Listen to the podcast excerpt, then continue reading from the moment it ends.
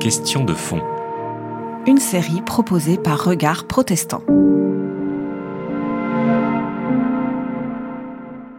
Alors la, Bo- la Boétie, euh, on le connaît euh, par son, pour son amitié avec Montaigne.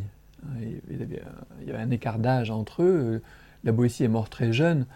Euh, je vais parler de la Boétie, je le dis tout de suite, c'est quelqu'un que je ne connais pas très très bien, mais j'ai une grande, un grand attrait pour sa, pour sa pensée. Euh, c'est quelqu'un dont on ne sait pas très bien de quelle manière, dans quelle mesure il a été touché ou pas à l'époque. Euh, C'était pas, c'était pas si net que ça qu'on était catholique ou protestant. En tout cas, on n'était pas deux familles. On était, on oscillait. Il y a beaucoup de gens qui ont oscillé dans, les familles. Le, fils est devenu protestant, il est redevenu catholique. Le père est, est devenu protestant, il l'est resté. Bon, il y a des évolutions comme cela. Bon, la Boétie, ce qui est intéressant avec la Boétie, c'est d'abord le fait que on peut l'inscrire d'abord dans la lignée de tous les petits traités euh, huguenots. Il y en avait d'autres, de Duplessis-Mornay, d'autres comme cela, euh, qui, euh, au, début des, des- de- pendant les guerres de religion, ça, dans la période des guerres de religion, même au, tout début, on réfléchit sur qu'est-ce que c'était que la souveraineté, qu'est-ce que c'était que le monarque, d'où lui vient son autorité, et est-ce qu'on peut éventuellement le tuer? Parce qu'il y a eu des meurtres de rois, il y a eu, euh, il y a eu Henri III, il y a eu Henri IV, et euh, justement, il y a une sorte de polémique pour savoir est-ce que ce sont les protestants qui sont les premiers monarchomaques? Est-ce que ce sont eux qui ont abattu la monarchie? Ou est-ce que ce sont les catholiques qui sont les monarchomaques? De fait, dans l'histoire de France, c'est plutôt les catholiques. Dans l'histoire d'Angleterre, euh, la Révolution anglaise, euh, non seulement il coupe la tête euh, de Charles Ier, mais euh, il justifie, euh, le puritain Milton justifie qu'on coupe la tête du roi. D'une certaine manière, euh, la Boétie s'inscrit dans cette histoire par un de ces traités qui ne sont pas directement monarchomaques, mais qui montrent que, qui analysent le, politique en montrant qu'il est très jeune. Il écrit ça, il a, il a une vingtaine d'années. Le contre, on appelle ça le contre 1, ou bien le traité de la servitude volontaire. C'est ça son, ouvrage euh, principal, son seul ouvrage, ce qui l'a rendu célèbre dans, dans l'histoire des idées. C'est un petit livre extrêmement génial, dans lequel il dit en fait que le, monarque, le souverain, n'a de pouvoir que le pouvoir que lui prête. Il, il n'a pas de mains, c'est les mains qu'on lui, prête, il n'a pas d'yeux que les yeux, les oreilles, tout son pouvoir, tout lui vient de- des autres. Et donc, il faut bien que les autres aliènent leur pouvoir et que s'ils reprenaient euh, un instant le pouvoir qu'ils ont prêté au souverain, au monarque, le monarque s'effondre- s'e- s'effondrerait immédiatement, la souveraineté s'effondrerait immédiatement. Et donc il pose la question, mais pourquoi est-ce que euh, les humains, en général, partout, dans toutes les, époques et dans tous les pays, euh, on, euh, laisse leur, pouvoir, leur liberté, en quelque sorte, aux mains d'un d'un souverain Comment est-ce qu'ils peuvent aligner leur volonté euh, comme cela? Et c'est ça qu'il appelle la servitude volontaire. En fait, il faut bien voir que le- ce traité de la Boétie est euh, euh, porté sur le registre du politique, de la philosophie politique, euh, la sécularisation de la grande analyse proposée par Martin Luther dans le traité du serf-arbitre. Et euh, euh, d'une certaine manière, Luther et Erasme sont en débat autour du serf-arbitre et du li- libre arbitre. Erasme défend l'idée qu'il y a une liberté, qu'il y a un libre arbitre, et Luther, lui, défend l'idée que si on laisse la liberté à elle-même, la liberté veut sa propre servitude.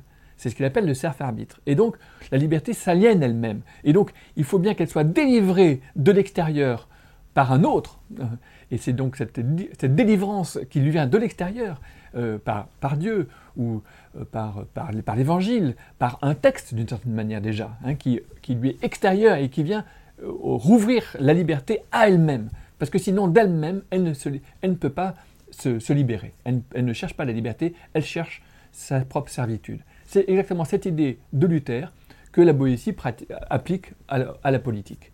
Ce que Luther, on pourrait dire, euh, pratiquait en dans l'anthropologie théologique, euh, la Boétie le met dans, le- dans la, dans la question, euh, dans la question du, du politique. C'est une invention extrêmement géniale qui va poser tout de suite un énorme problème, c'est pourquoi est-ce qu'on obéit, et en ce sens-là, la Boétie pose le, le problème qui lui-même est un problème biblique, parce que d'une certaine manière, et ça aussi que souvent les lecteurs euh, purement philosophes de la Boétie manquent cette dimension biblique qui apparaît parce que justement le texte biblique est en train d'être traduit et que toutes les questions bibliques sont en train de submerger la, philosophie et plus largement les, idées de l'époque. Euh, donc c'est biblique parce que toute l'histoire de l'humanité dans la Bible, avec la Genèse, commence par une désobéissance. Et donc, la question fondamentale, c'est la question de l'obéissance, de l'obéissance à Dieu, de l'obéissance au roi, et je dirais simplement de l'obéissance humaine.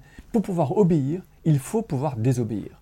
Il n'y a pas d'obéissance d'une créature qui ne pourrait pas désobéir. Il faut donc bien que l'histoire commence par la possibilité de désobéir.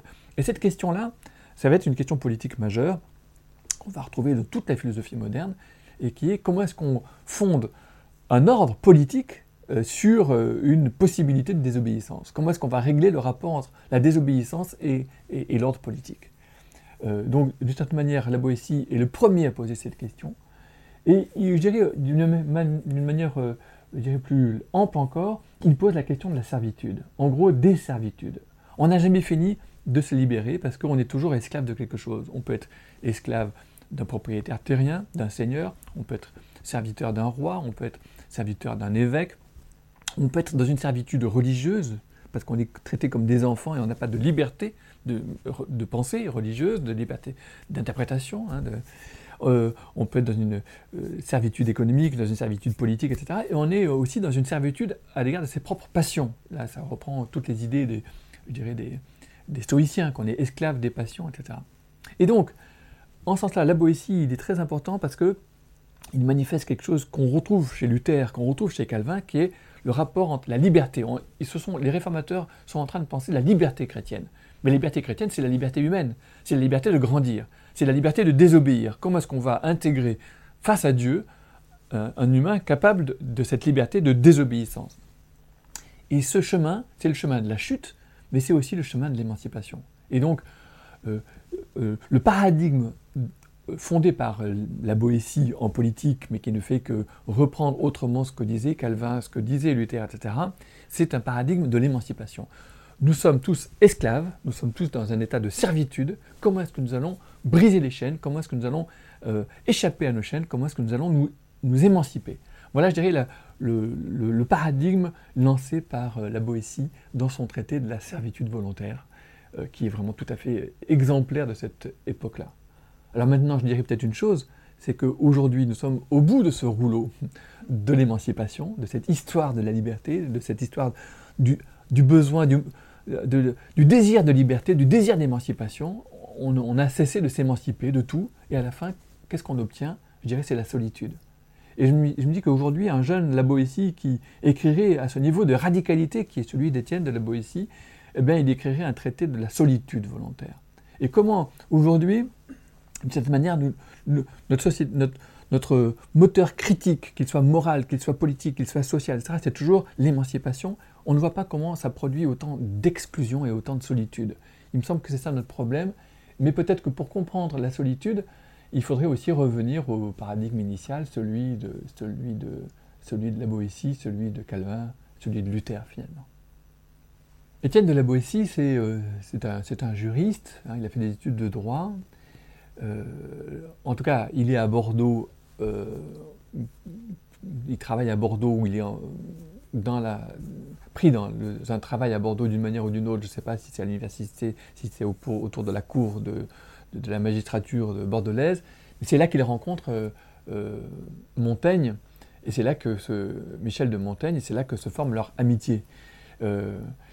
D'abord, je crois, je crois dans la discussion, dans la dispute, et puis c'est une, très grande amitié qui surgit de là c'est important que tous les deux soient des juristes, parce que, euh, comme Calvin d'ailleurs, Calvin, c'est une époque où le, droit est, une discipline où est en train de s'inventer quelque chose.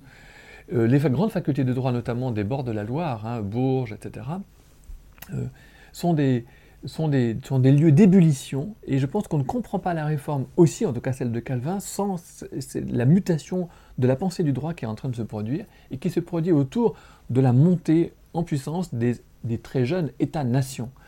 C'est Louis XI, et donc il y a une réflexion juridique sur qu'est-ce que c'est que la souveraineté, qu'est-ce que c'est qu'un souverain, qu'est-ce que c'est qu'être un souverain? Un souverain, euh, c'est quelqu'un qui est capable de déclarer la guerre. C'est ça, en gros, qu'on va, comprendre. Encore, on peut résumer ce que c'est qu'un souverain. Mais il ne déclare la guerre, il ne déclare pas la guerre uniquement pour faire pour son caprice. Il faut que ce soit qu'il y ait une légitimité. Et, donc il déclare la guerre que pour protéger l'ordre et la justice et le droit. C'est ça, tout le travail des, facultés de, droit et des, des, grands penseurs, des grands juristes de cette époque-là, et des philosophes politiques de cette époque-là, ça va être pour essayer de penser cela. Et on a à ce moment-là un grand professeur qui s'appelle Baudin, Jean Baudin, qui est un grand théoricien de la souveraineté, et la souveraineté à la fois comme droit d'exception, mais comme d'exception pour fonder l'ordre, pour fonder l'ordre normal. Je dirais que du coup ça ouvre plein de nouvelles questions, et euh, la Boétie va poser cette question de qu'est-ce que c'est que l'ordre politique, qu'est-ce que c'est que le monarque, qu'est-ce que c'est que le souverain, euh, sur le fond de cette apparition nouvelle de, de l'idée de souveraineté. C'était Question de fond une série de regards protestants.